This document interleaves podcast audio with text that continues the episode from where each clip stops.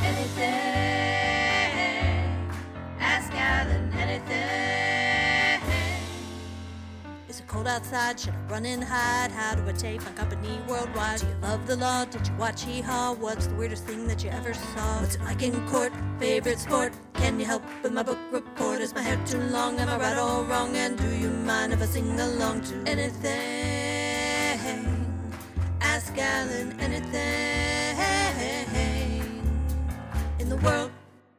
Hello, everybody, and welcome to this uh, episode of uh, Ask Alan. I'm Alan Crone, the CEO of the Crone Law Firm, and I am uh, honored today uh, to have the uh, the rabbi of the uh, of Temple Israel, Rab- Rabbi Micah Greenstein, as our guest today. Rabbi, thank you for coming on the program. Honored to be with you, Alan. Rabbis usually get asked things. Now I can ask Alan. That's right. All right, so I got to tell you, you know, just right out of the, the, the, the, gate here, that you've got some big shoes to fill. Uh, your daughter, Kara, uh, was a guest on the show, and she is one of the most viewed podcasts on our uh, of our series. Uh, she just knocked it out of the park. So uh, there'll be a little bit of intra family competition on who can get the most views, I think. Well, there's no way I can fill her shoes, Alan, because we wear different sizes. But uh, I'm I'm known as caramelized daddy now. Uh, she's not known as the rabbi's daughter, so no competition. She wins. Well, she she was a great guest, and and she was one of those people that was uh, I didn't know her before, and it was uh, just really uh, good to get to know her and and her all the things that she's doing. It's very, very impressive. You must be very proud of, of, of her. Thank you. I am. All right. Well, uh, how long, uh, Rabbi, how long have you been in Memphis? 30 years. Hard to believe. More than half my life. I was born in Massachusetts, uh, raised in Jacksonville, Florida, with a brief stint in Dayton, Ohio during the Vietnam years, where uh, my dad served as a rabbi and earned his PhD. But I've been here for 30. Wow. So that, that kind of makes you a native, I think, if you've been here for 30 years. Isn't that made me a newcomer if I've only been here 30? No, well, you know, Memphis is um, uh, Memphis is, you know, as a river town. Uh, Dr. Charles Crawford, who was the state historian for a while, was my uh, Tennessee state history professor at uh, Memphis. And at that time, 1983, he said that there were no statues dedicated in Memphis to a native Memphian, that everybody that had a statue uh, uh, what came from somewhere else. And if you think about it, you know, Elvis Presley, even Boss Crump, um, BB uh, King, they all came from uh, Mississippi or other places to Memphis. Uh, so I think 30 years, uh, if it doesn't make you an, an actual Memphian, it certainly uh, makes you a, an honorary Memphian, but I think 30 years is a good track record. Thank you. Uh, never mind about me. That point you made is an important corrective to the misperception. Um, Memphis is as much about newcomers as it is about natives. That's great, Alan. I think it's, uh, you know, the first statue to a native Memphian was uh, dedicated to uh, uh Mayor Herenton. Uh, wow. It's out out near um, uh, Lemoyne College. Uh, well, actually, I guess it's on the campus there. Uh, but he was the first. He was the first to do a lot of things, but uh, he was the first statue, and I, it may be the only one still. Uh, but I think Memphis is. Well, let me ask you that: Do you, it, in coming to Memphis, um, did you feel uh, welcomed, or did you feel like there was that you were an outsider and you had to gain uh, acceptance? I found Memphis to be as warm and welcoming um, in fact, serving this congregation, so many of the thousands who've come through had to leave because of work.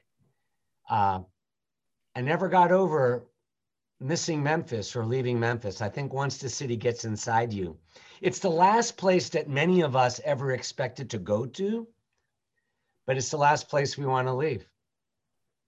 You know, I, I, as a native Memphian, uh, I hear a lot of people say that, and I think it's it's true. And a lot of my friends, uh, after high school or after college, they went away. They went to Atlanta or Houston, uh, and then they came back and had a new appreciation for for the city. Right. Even uh, Kirk Whalum, my brother, who does the mystic with me across town, he once told me before returning to run Soulsville and Stax that he was tired of being a hypocrite. I said, What do you mean? He said, Well, I grew up in Memphis and I was playing in LA and Paris and New York, and all I was doing was talking about Memphis. So I came home. So you you went into the I guess into the family business. Uh, if your dad was a uh, a rabbi, you followed uh, in his footsteps. Was was was that your motivation, or did you do it in spite of the fact that your dad was a was a rabbi? Oh no, my father sent me to a psychiatrist to make sure I wasn't crazy. Um, I actually I explored public service um, at the Kennedy School after studying economics as an undergrad. But all my professors encouraged me, um, if I had the opportunity, to uh, transcend politics and apply leadership to this Jewish legacy, um, especially in the South, where the barometer um, of future Jewish life, not only for Memphis, but really, Alan, for this entire region of the country, um, hinges on Temple Israel staying vibrant and strong. Um, so I feel a real sense of mission in in being a rabbi, but especially um, in the South. Your listeners have probably heard about the the three, maybe two of the three narratives of Southern Judaism. Um, the first is always in the Wall Street Journal about the last dying Jew in the Delta, um, or in Dothan, Alabama. They'll pay you $25,000 to move there if you're Jewish. Um, that's how few Jews there are. You know, I call it hospice Judaism. That's an important stage of life, but it's not the only stage. Um, then there's Atlanta, which has 175,000 Jews, or Dallas that has 100,000 Jews. Memphis has only 9,000 Jewish people, men, women, and children, maybe 10,000 if you round it off.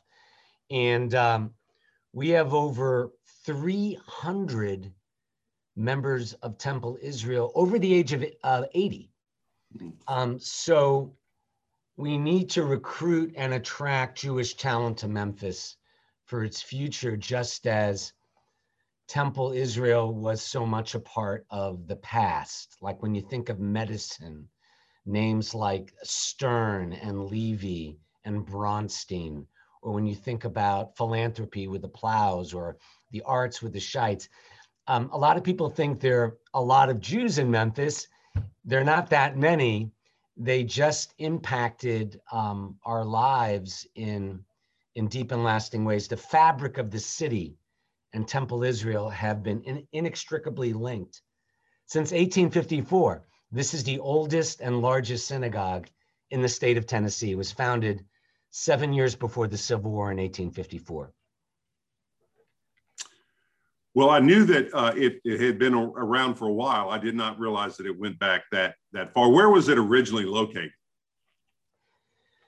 It's a great question. A lot of people pass it by. If you've been to the Memphis Convention Center and it's about to be reopened, opposite the front door on the uh, grounds of the Federal Reserve Bank, there is a National Historic uh, Landmark um, noting that the history of the oldest Jewish house of worship in the state of Tennessee was erected right on that spot.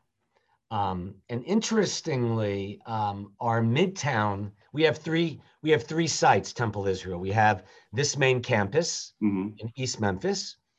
Um, we also have our Midtown uh, satellite at Crosstown, which is really about social justice and spreading goodness um, with our fa- with our partners in in the city, and it overlooks the Temple building from 1925 to 1976, which everybody passes by and may not know it was the old Temple. It's where Mississippi Boulevard is at Poplar Montgomery. Has a dome. It says "Love thy neighbor as thyself." That was the temple building from 1925 to 1976 before this campus. And then our third site, which is also beautiful, Alan, is our cemetery, the oldest, most beautiful cemetery, not just in Tennessee, but but really anywhere. It's kind of like the Elmwood Cemetery of Jewish life. 7,000 souls buried there. It's in South Memphis near Hernando and Person, 18 acres, bordering Calvary Cemetery. Yes. Well, you brought up Calvary, which is the, the Catholic cemetery. Uh, I'm going to ask you a, uh, maybe an off the wall question, but sure. Uh, I think there are a lot of similarities, obviously, between um, Judaism and Catholicism, both in terms of theology and, uh, but also um, culturally. And so, my question is this um, What's the challenge for Judaism? Because Catholicism is going through this right now, I think, between the people who identify from a cultural standpoint, but not a religious standpoint. Uh, in other words, you know, in in Memphis, you were an Italian Catholic or German Catholic or Irish Catholic, and that identity was kind of bound up in itself. Your cultural, ethic, uh, eth- uh, uh, ethnic identity was bound up with your religious identity, and a lot of people still maintain that cultural identity as Catholics, but they they don't worship as Catholics. They've fallen away from the theology. My perception is that that has happened um, in Judaism. And if that's the case, what's the strategy to to try to re-evangelize, if you will, to borrow a Christian phrase, uh, those those folks who identify culturally but maybe not uh, spiritually? Well, since neither Catholics nor Jews evangelize, uh, why don't we begin with a joke in response to your question, Alan? All right. Um, the joke is um, the Arkansas Southern Baptist minister um, said to me, you know, I don't understand why there are all these Catholics, Jews, Presbyterians, Methodists. Why can't we all just live under one big Baptist roof? I, think there's more than one way to be a Catholic. And there's more than one way to be Jewish. And I think the best definition of whatever religious tradition you come from is, is what you're used to. You know, Judaism is not just about believing or behaving, it's about those, but it's also about belonging, feeling that you're a part of something larger. So uh, when I leave the Temple Cemetery and I would go to St. Augustine Catholic Church, which is right there, mm-hmm. um, it's a beautiful sense of community um, that's very different than St. Louis Catholic Church, our, our Thanksgiving partner, or the cathedral where Father Val um, was, or St. Peter's. So um, I, I, you're, you're the lawyer and the business person. I see it as an opportunity when we think about religion in a more expansive way about, about the greater good and um, meeting people where they're at instead of trying to fit them in a box. And I think Memphis is a good microcosm of that possibility. Um, I think we we have a model interfaith community. Uh, a lot of cities make a big deal when a rabbi, a minister, and a priest give a prayer at a at a Rotary lunch. Well, now I, I led a trip to Israel with black Christians, and I'm a white rabbi, and you had uh, Catholics, Protestants, Jews. Uh, oh, Muslims. I, I think I'm not a social media person, but I was told that the most hits on anything I've done um, was in a mosque in the Memphis Islamic Center Mosque with um, Imam Sheikh Yasir Qadhi, and uh, you may know Reverend Steve Stone. He's a, a wonderful uh, Christian minister following the shooting um, and killing of innocent Muslims in New Zealand's Christ Church Mosque. So I, I love the relationship between Catholics and Jews, between Jews, Christians, Muslims, Hindus. Uh, I think Memphis is not appreciated for the depth and genuine nature of our relationships across religious lines, but also some Catholics are into social justice, some are more into the sacraments, so, some are into Catholic charities. Um, who's better? I think the only wayward Catholic or wayward Jew, I don't like to use the word bad Catholic, is one who doesn't care, right? there are different ways to care. I don't know if that makes sense. I, I don't know if that's what you're asking me. Well, it, it, it it's great perspective on it. I guess my my question um, is how do you get the young people back? Well, yeah, I mean, how there's a cultural part of of, of the identity that, and I'll just speak in terms of of Catholics. Yes. You know, there's there's a, a part of the identity. You can ask a lot of people. Well, I'm Catholic. Uh, but what they really mean is I grew up Catholic and I still identify that, but I, I, you know, I don't know, I don't have a relationship with with God. And I think we're struggling with the the kind of what you're talking about is not trying to force anybody into a um, a, a box, but how do you reach out? Uh, the the uh, Pope uh, John Paul II called it the re-evangelization, the new evangelization um, of, of people born Catholic who aren't practicing anymore. And I, I, know personally a lot of folks who say, "Well, I'm Jewish, but you know, I really don't, I don't practice." And um, I, I, hear what you're saying about about evangelization, uh, and I think that does have a different tone in uh, from Judaism uh, that my perception is. Um, but it also seems to me that that if you got to read if you if you've got a, a, heritage that is waning because of that pull between secularism and spirituality that somehow you, you I think that our church is looking for how do we invite people back into it so that they can get the benefits of of the whole experience not just one little part of the experience I think uh, it's a great question I think by admitting that just as there's bad law and good law, and bad doctors and good doctors, um, there's bad religion and bad science.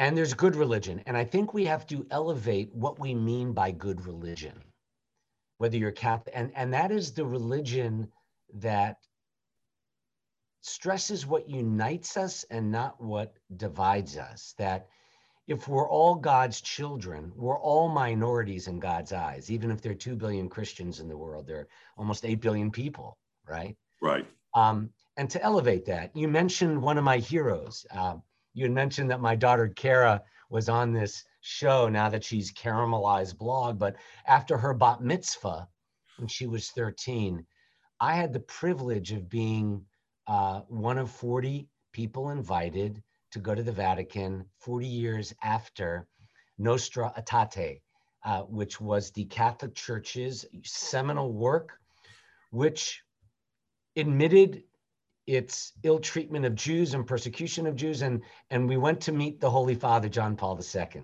At, he actually was at Gemelli Hospital. Uh, he was coming out of his illness. And you look at someone like him, you could attack the church for certain positions, um, problems with the institution, unconscionable deeds by certain individuals. But you look at what, you know, he used to play soccer in Poland, where 10% of the population was Jewish. And it was a personal thing to him to ask forgiveness and to say, I am Joseph, your brother. See, that's good religion. Um, I think one of the main rules for interfaith relations is don't compare your best with their worst. Right. elevate elevate the best of what the faith offers and speak of a big God. Because when a lot of people talk about God, it may not be a God that you or I believe in. Um, for instance, a God who would whip and burn you in holy hell as you strive to be good. If God is like a parent and we're the children of God, what kind of parent would burn you? That would be a God who's into child abuse. I, I wouldn't believe in a God like that. So I, I think it's not just re educating, but harnessing the best of what our faiths bring the world. Because while there are bad doctors, we would not want to give up on medicine. While there may be bad cops, thank God for the police department. And while people have misapplied God and religion in the Catholic world, the Jewish world, the Protestant world, the Muslim world, uh, religion at its core is about the difference we can make in this world is God's helping hands, that we're all spirits with shells called bodies. And we're here to do the most that we can with the time that we have in the place where we are. That's my guiding mantra 18 words, works for Catholics, Jews. Do the most that you can with the time that you have in the place where you are. And uh, hopefully that's a God we can all believe in. So in 2021, how are you living out that mantra?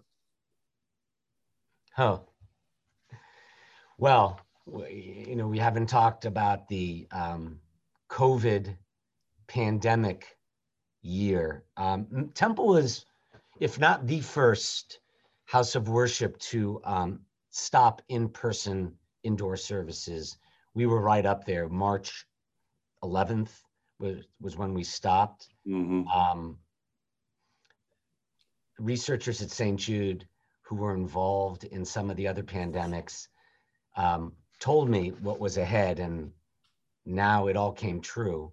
Um, so this past year, 2020, 2021, Alan, it, has been um, the most depleting, exhausting year in my 30 years um, because of the 24 7 uh, effects of COVID. Um, I'm dressed for um, the 60th funeral um, since last March um, that I'll eulogize uh, another member of our congregation uh, in a few hours. Uh, nine have died directly from COVID.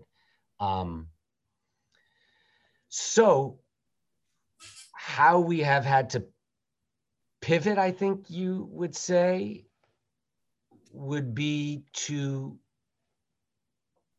not only counsel the depressed, the isolated, the lonely, the relationships that haven't um, survived. But at the same time, on the life side, do the weddings outside on these grounds, do the bar mitzvahs, do the baby naming. So I, I think 2020, 21 has made me appreciate this place as a spiritual anchor um, in people's lives. Um, 2021 is a no playbook time, right? I mean, there's no playbook for this. So we've had to harness creative energy to adapt and emerge through these times. Um, and I think just being a support and listening ear um, and, and giving needed encouragement while, while dealing with the strains of this moment. Um, it's like I live in two worlds. You probably do too. My family's fine, thank God. I'm fully vaccinated. Um, my day job is all about the people who are not fine. Sure. Uh, are you, is your congregation uh, still not having in person uh, services?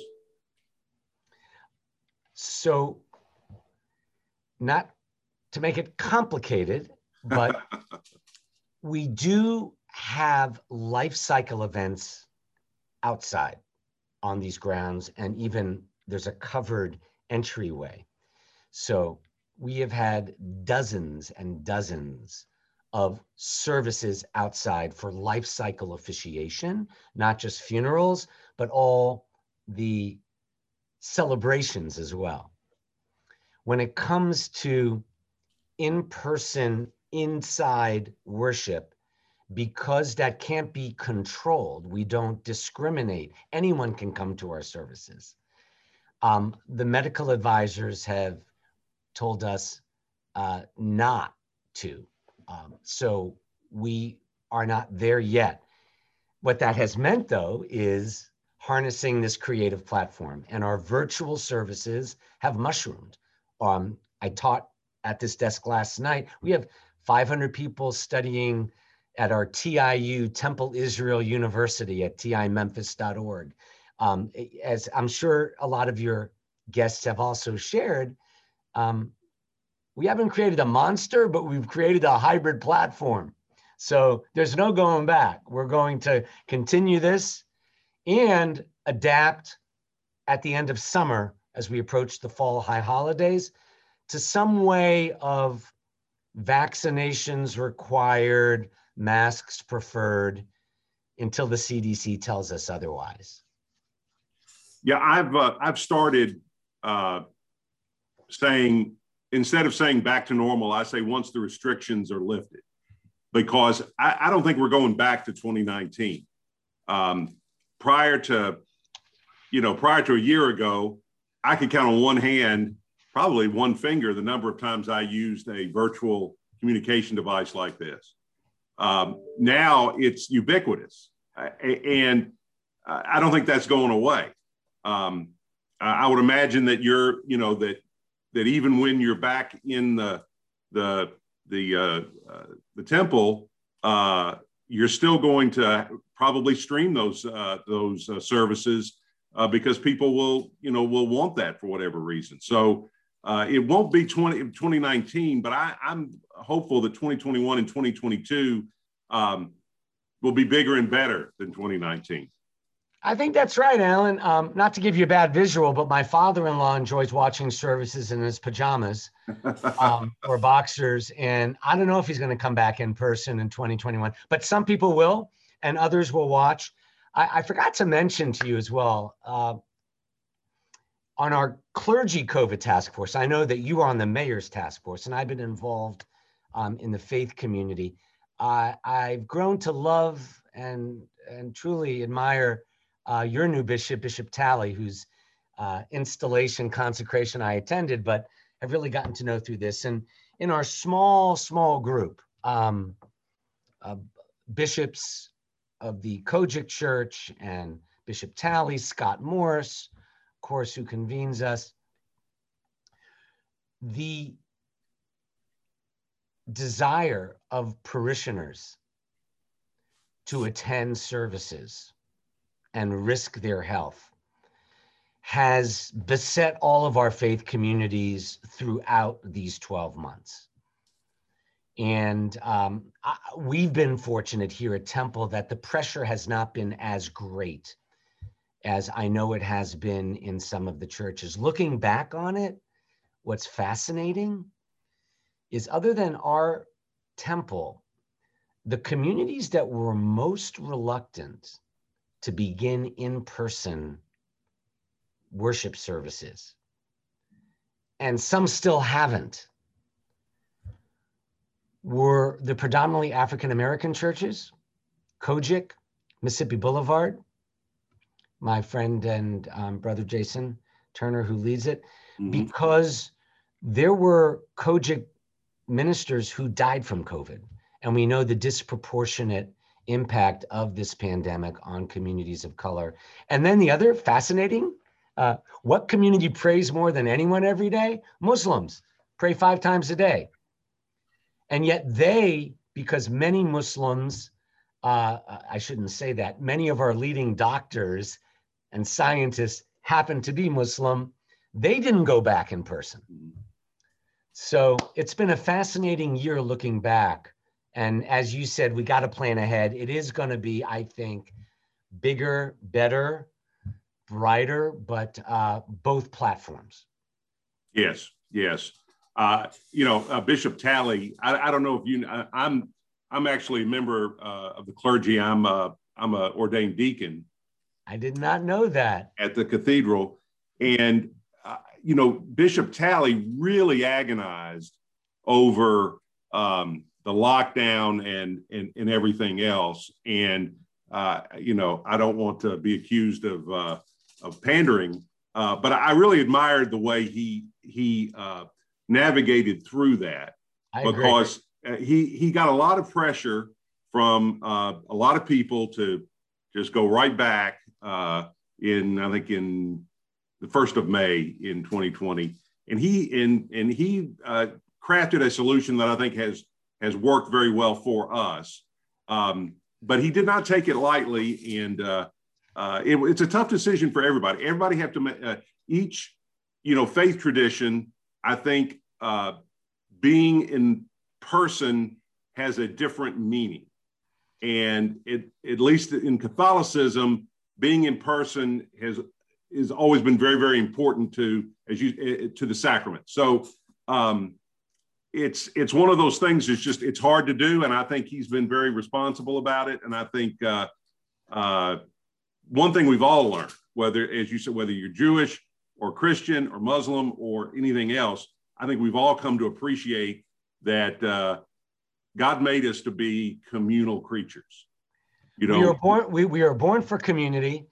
Um, I would say uh, I still hold the same principle of erring on the side of life. It reminds me, as you were speaking, when I made rounds at the hospital years ago, and one of the temple patients said, Rabbi, I would rather die with Dr. Bronstein or Dr. Wolf uh, than live with that other doctor who won't be mentioned.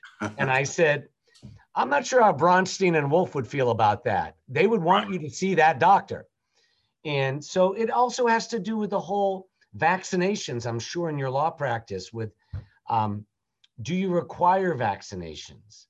And I know that is a raging issue in the employment world. Yes. And and and those who bring up Tuskegee, one of the myths, if we can just dispel it, is the men in Tuskegee were not poisoned. They were denied the medicine. They weren't given the shot because of their skin. And so now anyone who gets any of these shots, Johnson and Johnson, doesn't matter which, you're not going to die from COVID. You may die from COVID if you don't get a shot. So um, we're still pretty consistent on that. Maybe not experiencing the same pressures that Bishop Talley received, but Judaism is all about community, as you know. Yeah. So it's been hard.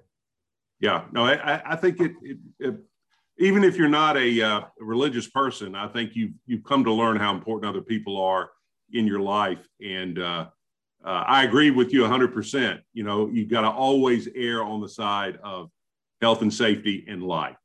Um, and uh, you know, I haven't been one of those people that I don't like wearing a mask any more than anybody else does. But uh, if um, I'm going to wear it because uh, what you know, why not? I mean, uh, if it if it prevents one other person from getting sick, uh, then it's it's worth any inconvenience it is to me.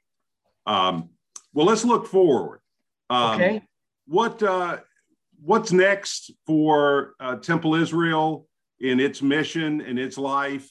Um, after we uh, we get past all of the the current uh, restrictions, what uh, where's uh, Temple Israel headed as a as a congregation? Where I think Temple Israel is headed in the same direction Memphis is hopefully headed. Um, what I mean by that is cultivating talent to create a future as glorious as the best of our past. Um, I know that whether it's Temple Israel rabbis or Memphis City or business leaders, we all say that we believe in the next generation. Um, we need to shoulder tap the talent and literally not be afraid to hand them the keys to uh, take us in in that forward direction. Um, so I'm excited. Uh, understand again, Memphis is not the most desirable city to move to if you are a Jewish leader. Why? This is the last large synagogue left south of St. Louis, west of Nashville, east of Denver. Temple Israel in a five state region. Mm. So if you are a Jewish leader who wants to be in a larger Jewish community with more going on Jewishly, you would go to LA or Chicago or New York or Miami or Atlanta or even Dallas, um, places or Houston, places where I was thinking about actually going after spending a few years here early on. So, where Temple is headed is finding those leaders, both lay and clergy, who could live anywhere in the country, but have chosen Memphis because of our mission to keep alive this precious legacy, not just for a synagogue, but for most of this entire region.